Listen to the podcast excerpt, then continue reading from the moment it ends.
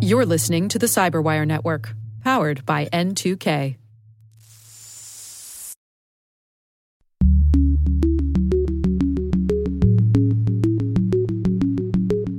Regulators are looking for easy solutions, but there's no easy solution.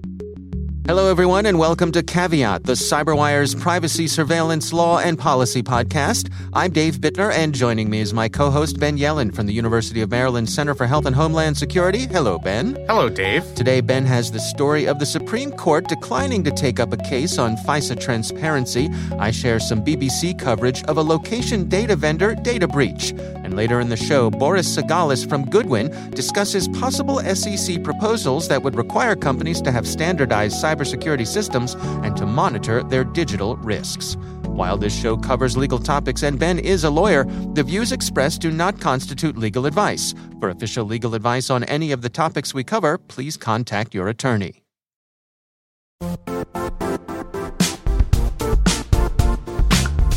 The IT world used to be simpler. You only had to secure and manage environments that you controlled. Then came new technologies and new ways to work. Now, employees, apps, and networks are everywhere. This means poor visibility, security gaps, and added risk. That's why Cloudflare created the first ever connectivity cloud. Visit cloudflare.com to protect your business everywhere you do business.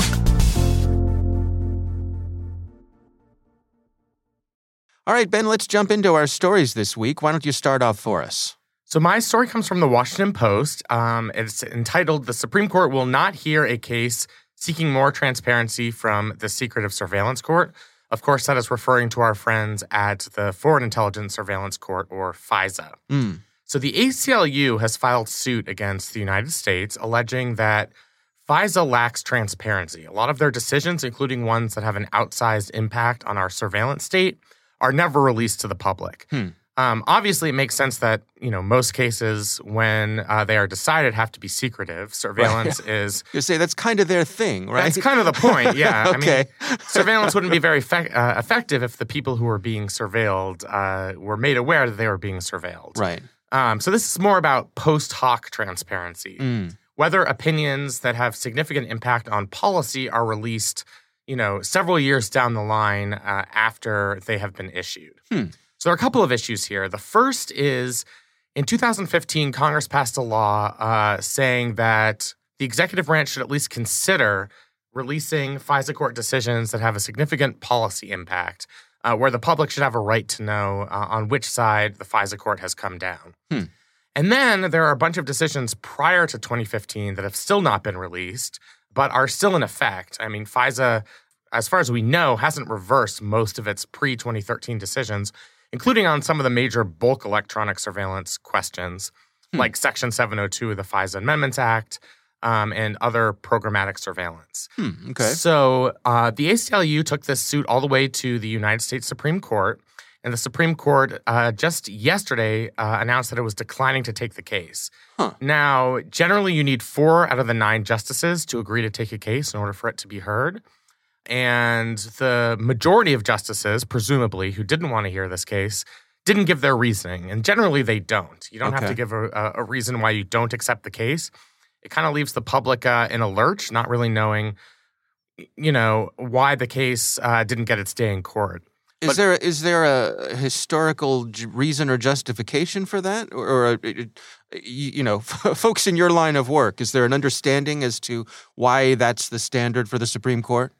Basically, there haven't been oral arguments uh, or briefs filed on either side of the equation. So I think, in the view of the court, it would be unfair for them to release a long, lengthy opinion as a matter of custom without going through those procedural steps. Now, Okay. they sometimes release their reasoning anyway, especially on contentious, hot button issues. And very frequently, we get what are th- these dissents uh, from the denial of certiorari. And that's what we got here. So if you have justices who would have taken the case, they'll release their own opinion about why they would have taken the case. Oh, And we have quite the odd couple here. uh, Obama appointee uh, and liberal justice uh, Sonia Sotomayor, and Trump appointee and very conservative justice Neil Gorsuch. Hmm. uh, jointly wrote an opinion uh, dissenting from the denial of certiorari, the, the court's denial to hear the case on the merits here. Hmm. And they argue that, you know, there is such an inherent First Amendment value in transparency. The public can't make public policy decisions in terms of, um, you know, the elected officials that it elects and supports if they're not fully aware of the implications of, of, those decisions. And to have these decisions on, especially you know, bulk programmatic surveillance, be so secretive, uh, you know, that cuts against transparency. That cuts against the public's right to know what their government is is, is doing. Uh, obviously, there are going to be times where the government is justified in, in keeping those opinions secretive. Um, but I think uh, from what Justice Justices Gorsuch and Sotomayor are saying, that should not be the custom. There should be a default towards transparency. Hmm. I think what's even more disturbing to them is the United States government argues that the court should not be in any position itself to make a decision as to whether an opinion is declassified.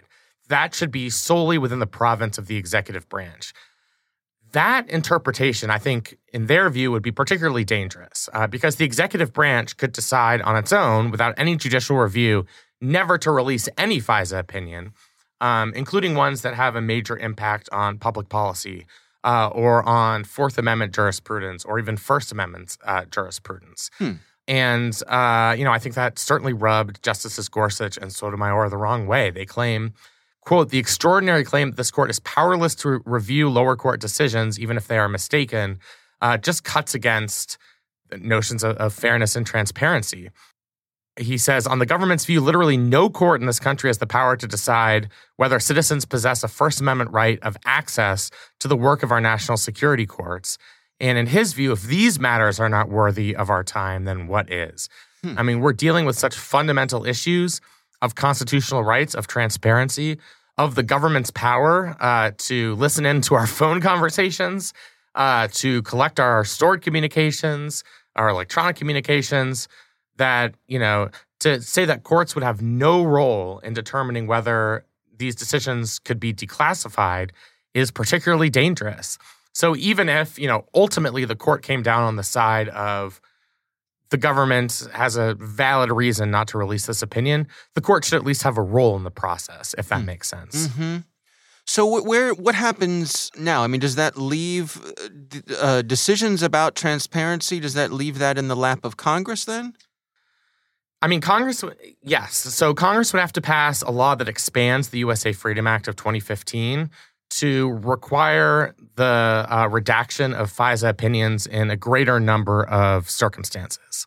Uh, so, right now, uh, the 2015 law uh, only requires the government to review whether they should release any opinions for public release. Hmm. Um, what Congress could do is step in and say, after you know a given statutory time period, maybe three to five years, an opinion has to be released to the public unless there are, you know, significant national security concerns. Right. So have some sort of sunsetting on it with the, with the with the caveat that if there that if it needs to be extended, it can be, but the default is that it gets shared. Right. I mean, that's how it works with presidential records. You know, mm-hmm, mm-hmm. if uh, the Kennedy assassination papers are going to be redacted for 50 years, um, and then finally in 50 years by statute we'll release them um, unless the government has some sort of compelling reason uh, to keep the information secretive. Right. Hint, hint to our conspiracy theorists out there.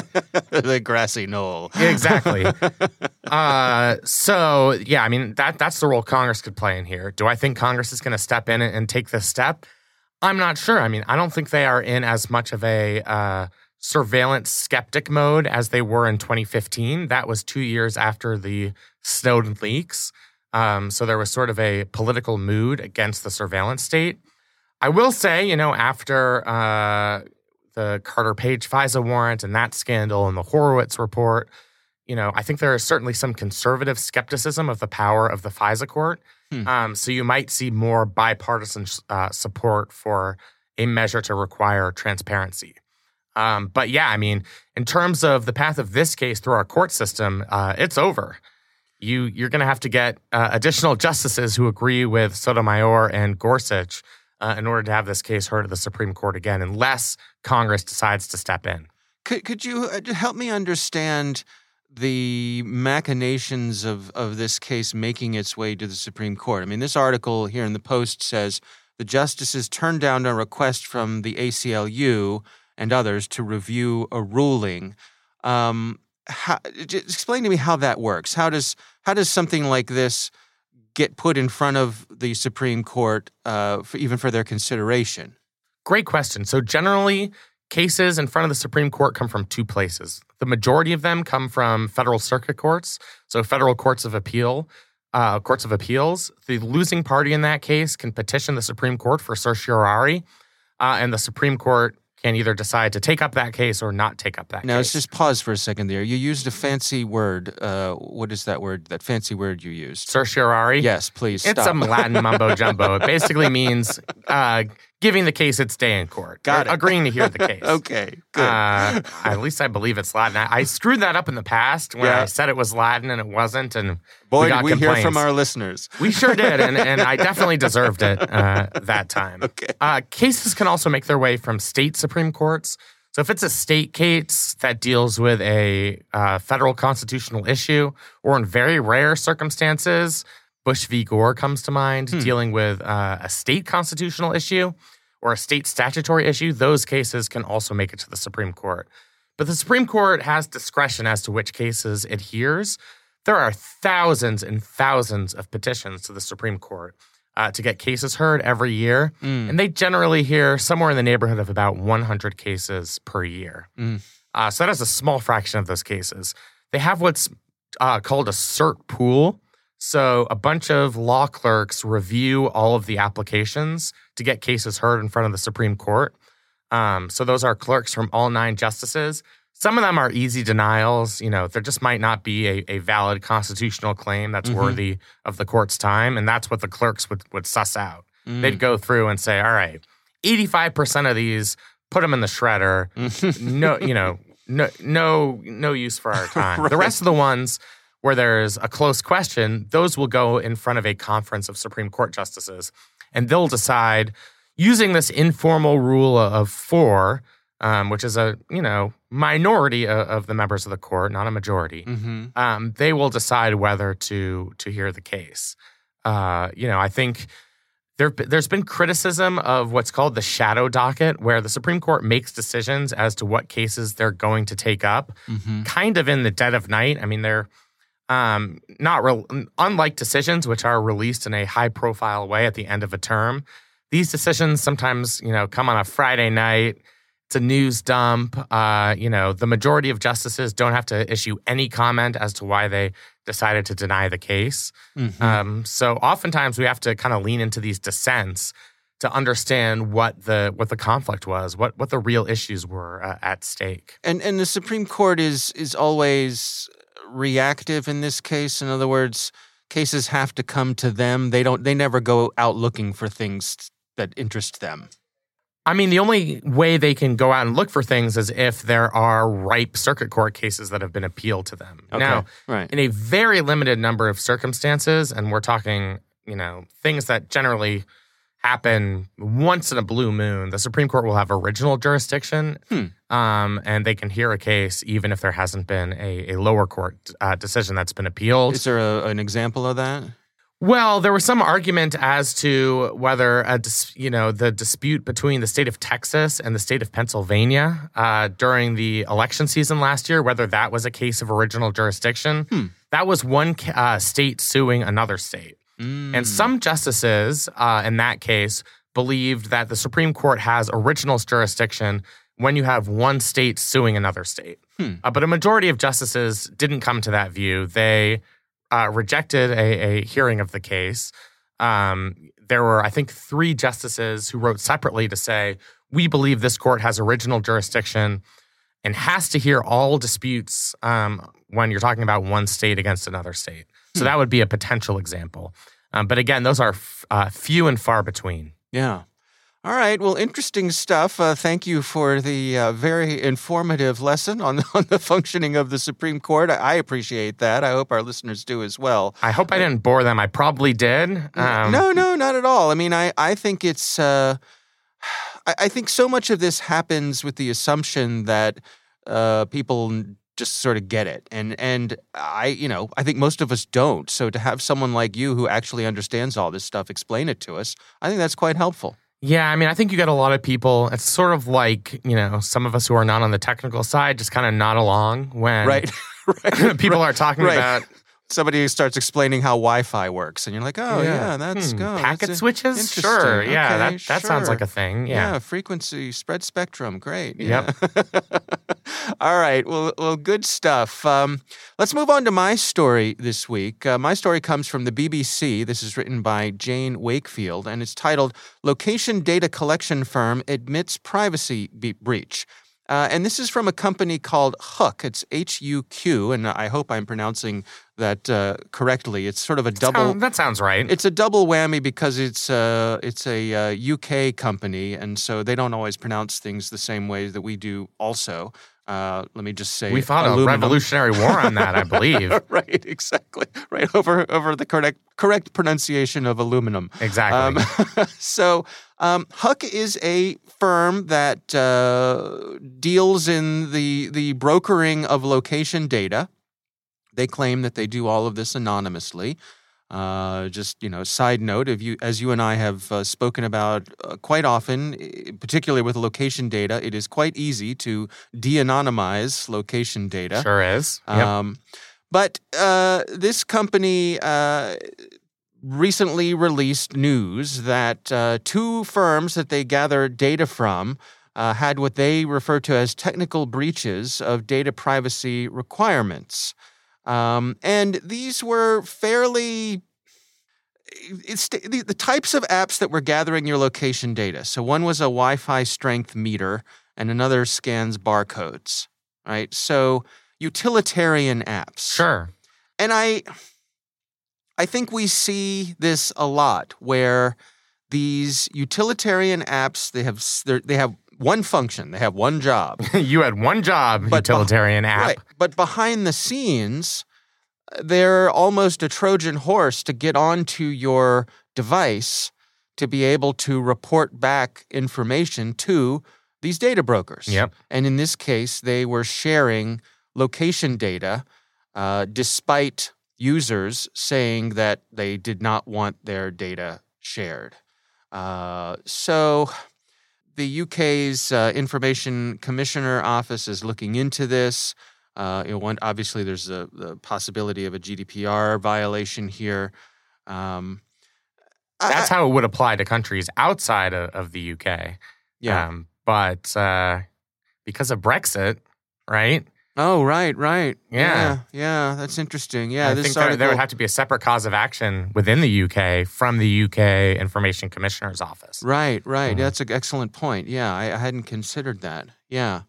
So they say that these apps have uh, have fixed the problem that they had, but I, I guess I just approach this with a a heaping helping of skepticism, where I don't think there's a whole lot of effort on the part of the data gathering companies to go through and audit the apps that are providing them with this data. That and call it a hunch, Ben, but it's just I suspect uh, when uh, that's the side they come down on. What is your take here? Yeah, I mean, I think it's it's a hunch, but it's also a well-founded hunch. Mm-hmm. Um, you know, they say they as soon as they were made aware of what they're calling technical breaches, they rectified their code, they republished the apps, everything was taken care of. My question is, how often are they looking under the hood? Mm-hmm. Um, so you know, if you're a data broker firm and you're collecting uh, location information from probably hundreds of different applications, right. um, and each of those applications has their own EULA.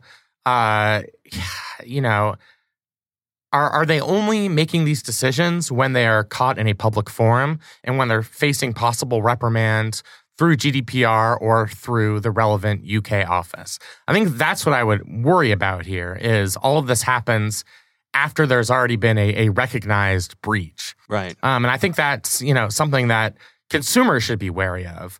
Um, just by you know the nature of data brokerage, Mhm. companies are going to have incentive to collect as much information as possible you know, because that's how they make their money. Yeah. Um, you know, the bigger universe of locate, uh, location information, the more valuable it is. Yeah. Uh, so they don't want to get caught uh, having cut corners or having uh, collected location information where a user has specifically denied them permission to do so. Yeah. So, you know, I think while they're saying, you know, this one time we took care of the problem, we fixed the code, uh, download the newest version of the app, everything will be fine. I think it requires us to be more skeptical of uh, these firms in the first place and realize that because of the incentive structure, I think you're gonna run into into these difficulties. Yeah, and I I would add, you know, for our listeners' sake, that these these single-use apps, you know, and I think the most notorious of all of them are flashlight apps, Mhm. right? Like press a button, turn on your flashlight, and Yeah, you think that's pretty innocuous, right? Right, but uh, historically, they they gather all sorts of things behind the scenes and send them back. But the, these single-use apps, you know, I'm in the midst of doing something. I need something that's going to scan a barcode. I need something that's going to you know, all sorts of little single functions, and it's easy to go to the app store, find the thing that does that, mm-hmm. download it, and and use it for what it's there for. It probably does a great job at the thing that it says it's going to do. But then the problem is you forget about it. Yep. And that app is sitting on your device now, and in the background, it's just doing its thing, gathering. Collecting all that location information. Right. Yep. Now, to their credit, I mean, some of the mobile device providers, you know, Apple, for example, uh, some of their recent releases, they track this, and it'll you'll get a pop up that says, "Hey, uh, you know, the flashlight app has been requesting your location data here for the, Why is the sandwich app that uh, you know you just wanted a free sub six weeks ago? Why are they still tracking my location data? Right, exactly. And so they point that out and make you aware of that activity, and they say, "Hey, do you want to? Do you want to? Do you want me to still Yeah, allow that app not to do do, that? this?" Right. But I would say it's worth being vigilant and taking it even to the next step, where when you're done with that app, just delete it. Yep. Delete the app. It's always going to be there on the App Store next time you need it.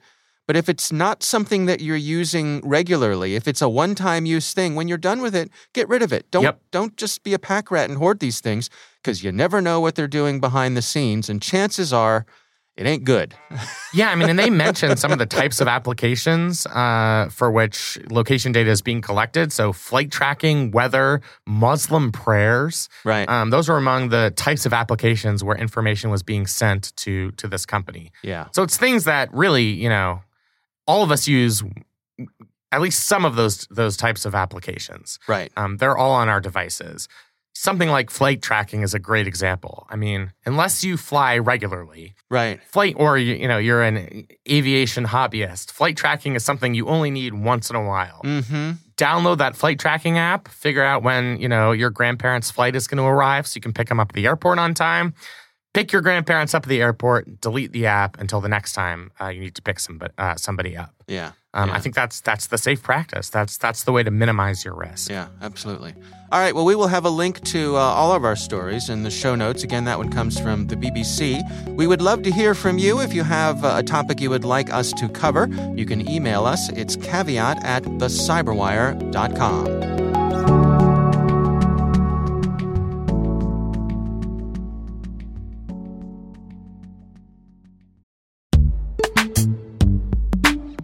word from our sponsor, Netskope. Netskope is a worldwide leader in SASE and zero trust. Its unified platform, Netskope One, provides optimized access and zero trust security for people, devices, and data anywhere they go, helping customers reduce risk, accelerate performance, and get unrivaled visibility into any cloud, web, and private application activity. To learn more about how Netskope helps customers be ready for anything on their SASE journey, visit netskope.com.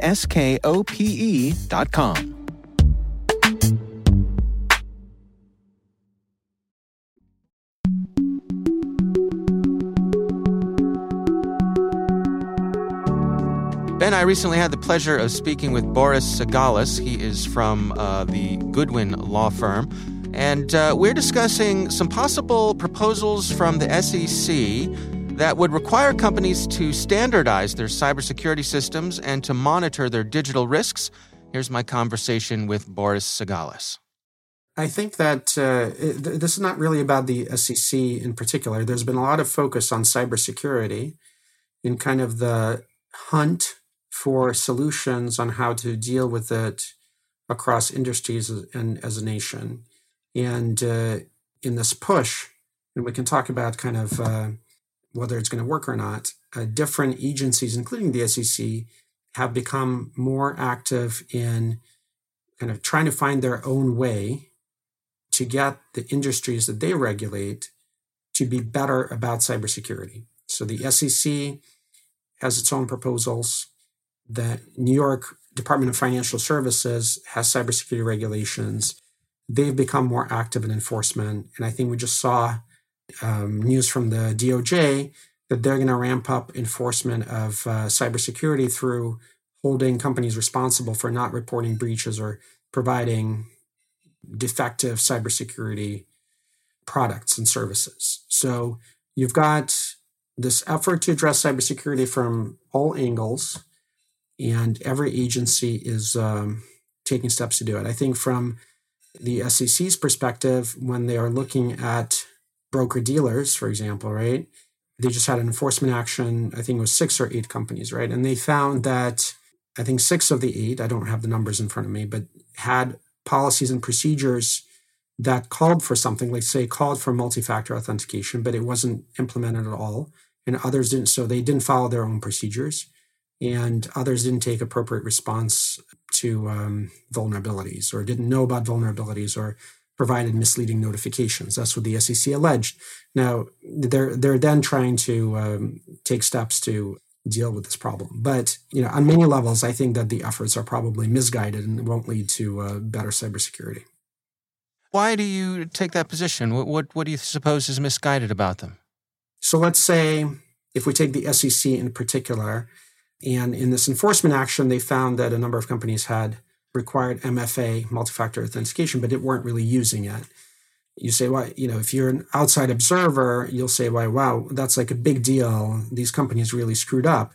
But if you get a sense of, if you're in, in kind of in my space and you see how, if you focus on privacy and cybersecurity and you see a lot of companies across different industries, you would recognize that the maturity level cybersecurity across many, many, many US business sectors is, is low. There are many reasons why it's low not understanding the regulations, not having the resources, not understanding how to direct resources. So there's nothing unusual about what the SEC found, and uh, probably nothing that alarming. But to uh, but if you to an outside observer, it's a bigger deal. You've got obviously in the news, it's it's clear that we've got a cybersecurity problem as a nation, and so how do you approach it? You know, this is where it's important to separate governance from politics. Let's say, let's say to the pirate problem off the coast of Africa, right, that existed for some years. Uh, the solution to that was to, let's say, work with the ship owners, give them new routes, make sure they're educated about the threat, and then send the navies and patrol the waters to act as a deterrent deterrent to the pirates another solution would have been, or I could have proposed, is to say like let's let's just say like um, okay, well these ships are you know they're they're sailing through the coast of Africa by coast of Africa. They're doing it you know let's just tell them that they need to buy their own weapons. They just need to deal with that problem on their own. You know, maybe we'll share some intelligence with them, but pretty much otherwise they're on their own. And and guess what? If they get um, hijacked and the ship is taken, the liability is really on the operator for not having had enough guns or the right kind of guns uh, or whatever to prevent the hijacking. Now, you would have said it was that's a crazy idea, right? But that's mm. what the, the regulators are kind of suggesting in wherever you look. I mean, they're they're saying let's keep let's hold the companies responsible or give them some kind of baseline that's sometimes arbitrary, like using MFA to improve security. But using multi-factor authentication is maybe only good for today for a particular threat. And guess what? When you go on your investment account or whatever account you visit during the day on your computer, you want the convenience of having to access it and not constantly trying to like log into your services and, and do multi-factor authentication. So there's, you know, this unless it's something everyone's doing and causing creating that inconvenience for consumers, consumers don't like it. So this idea that we can shift this responsibility to companies that are you know struggling with this because there's no clear solution and create kind of arbitrary uh, low hanging fruit like multi factor authentication or this or that uh, or liability it's just not going to work. It hasn't worked. It's not going to work. I mean, the the solution is really it's it's it's a war. It's a cyber war, and you need an army, right? Collaboration, working together, giving companies immunity, education, resources to make it go away. And uh, today, what we're seeing in the news constantly is like more rules and more enforcement. So that's maybe that's not a, a conventional view, but uh, I, I, doubt that this approach is actually going to work because from what I what I see in my practice.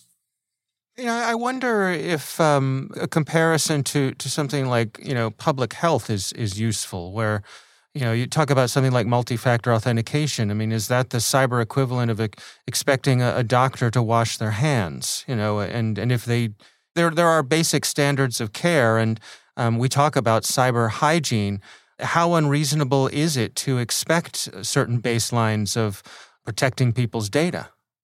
So I think it's established uh, scientifically that uh, a doctor washing their hands is. Uh, there's been probably a million research papers written that that really uh, reduces the risk by like 90% of uh, disease, right? I mean, but uh, multi-factor authentication, I mean, we take that, but other elements are fleeting safeguards, right? I mean, they are good for something maybe that exists today, but hackers change their methods every different day. And the type of attack that's at issue also changes every day. I mean, it's always it's evolving. It's it's evolving. So certainly, I mean, I'm not advocating against companies not using multi-factor authentication. It's not always feasible. It's not always proportionate to the inconvenience to consumers, or sometimes it's detrimental to the business let's say you have a service, and this is maybe not the SEC space, right? But you have a service that allows um, low income workers access to financial services like uh, money transfers or getting their pay on a card, a bank card, requires an account. And let's say research establishes that most of them don't have an email address and maybe they use a flip phone. They don't have a, phone, a smartphone. So you can't implement multi-factor authentication really in a convenient way because that will deny them access to a particular service. Now that's that's like a real example, and that's one example. But that is to say that these the security measures, generally speaking, I think most regulations actually have it right, where the security measures that companies need to take have to be proportionate to the risk and proportionate to the situations.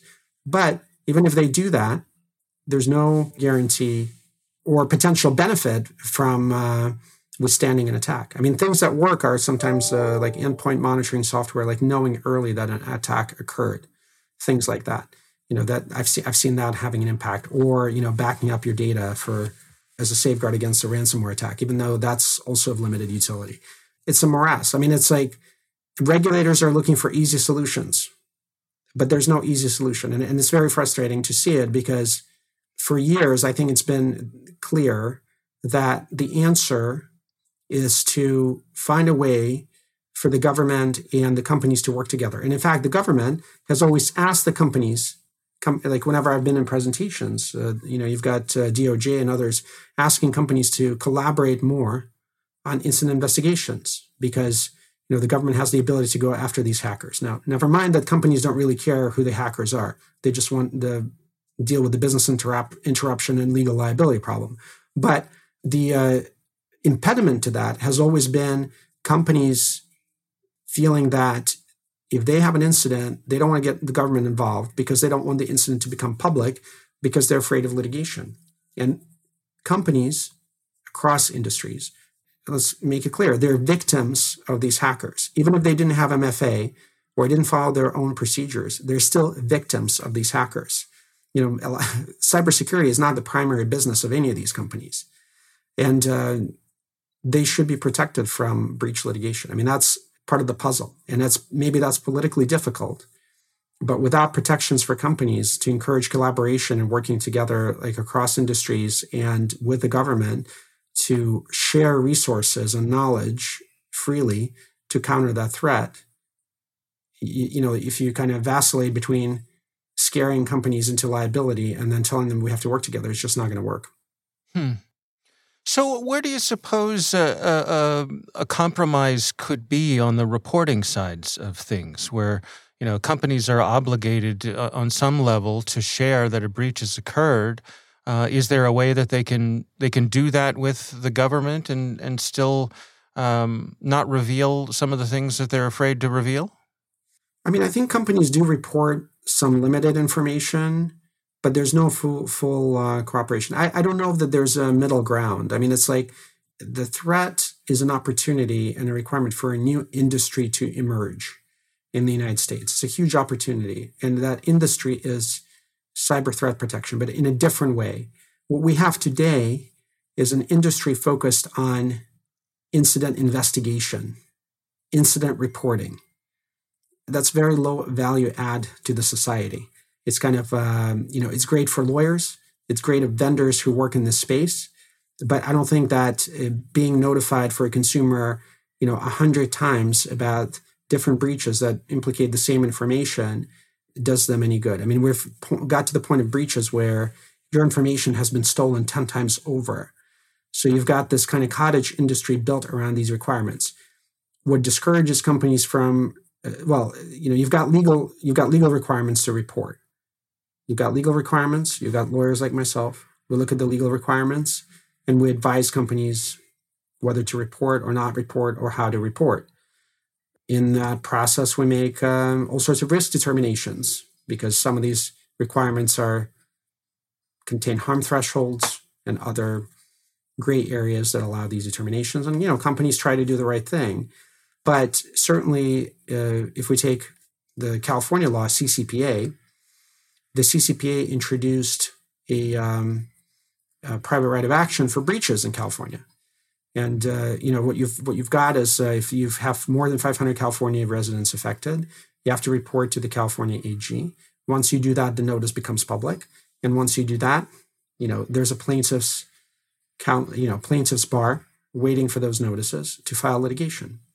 Is that helpful to the society? No, but it certainly becomes a major factor in how companies look at breach reporting. If there's going to be a gray area and you're a lawyer, outside counsel, or in house counsel representing a company, you're going to think about how to interpret that requirement in light of the possibility of that class action. In the other states, if they follow, you know, there's there's nothing, there's no way around it. So that's counterproductive. That's you know, that's something that discourages companies from doing more to be fair, wouldn't that encourage the companies to put more effort into protecting the data at the outset to prevent the breach?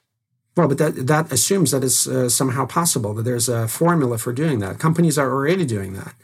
I mean, I think that you, you if you there's no, I've never met a company, let's say, and I've practiced in the privacy space exclusively since 2007 that took the view, oh, we don't care about security. Let's just do whatever. I've never met a company like that. They always want to do the right thing within the resources that they that they have. So the idea that you've got these companies that are kind of like don't care about the security of information, it's not it's not it's not real.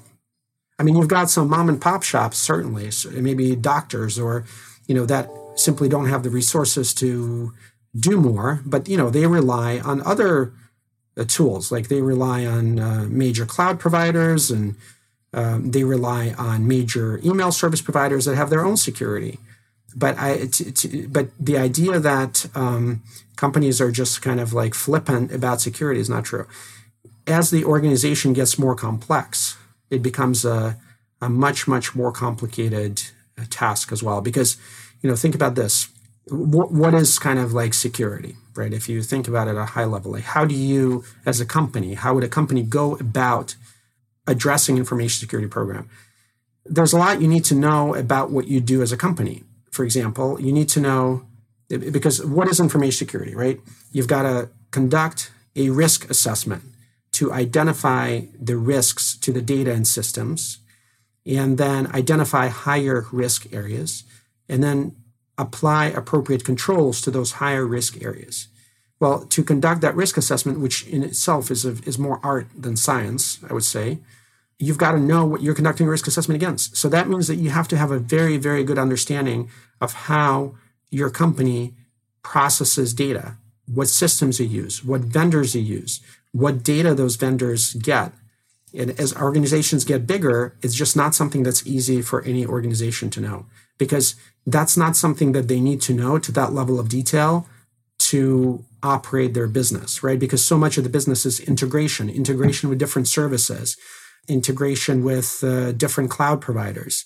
And to do security right, you kind of have to take a step back, write it all out, write out the internet on a piece of paper effectively, and then try to go through this process of risk assessment, or whatever. Not only that, whenever you go through that process, it only gives you a snapshot of your organization. It's a moment in time. So you have to keep repeating this process. So at the end of the day, the only like organizations that can do that and have the resource to do that are large banks. Because you know if you look at a large bank they have hundreds hundreds of people working in cybersecurity. They will have you know a 600 person department working to detect security breaches or something like that. Incredible amount number of people.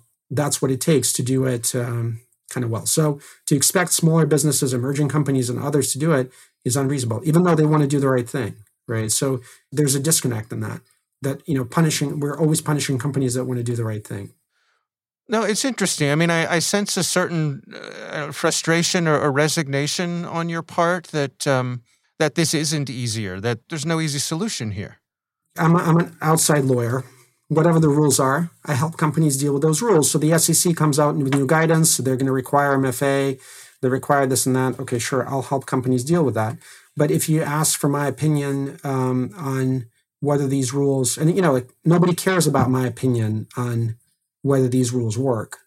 Uh, just like nobody cares in my opinion whether you know the gdpr makes any sense. The company it's there. It's the law of the land. You have to comply. But since here we're talking about the substance i think that there's a difference between what's easy to do politically which is to put liability on these companies and kind of suggest that it's their fault and again we talked about that example in the SEC enforcement actions. Like where to the outside observer, it's clear these companies screwed up because they their policy said MFA and they didn't have it. But the reality is more nuanced.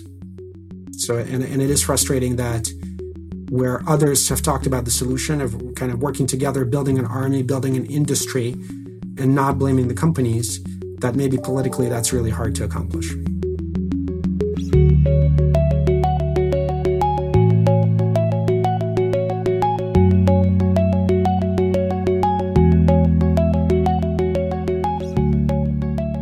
All right, Ben, interesting conversation, huh?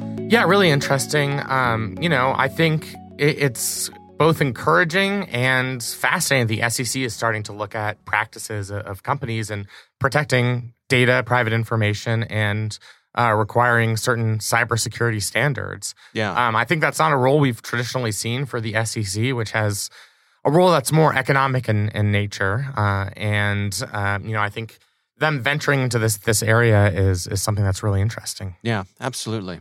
All right. Well, again, our thanks to Boris Segalis for joining us. We do appreciate him taking the time.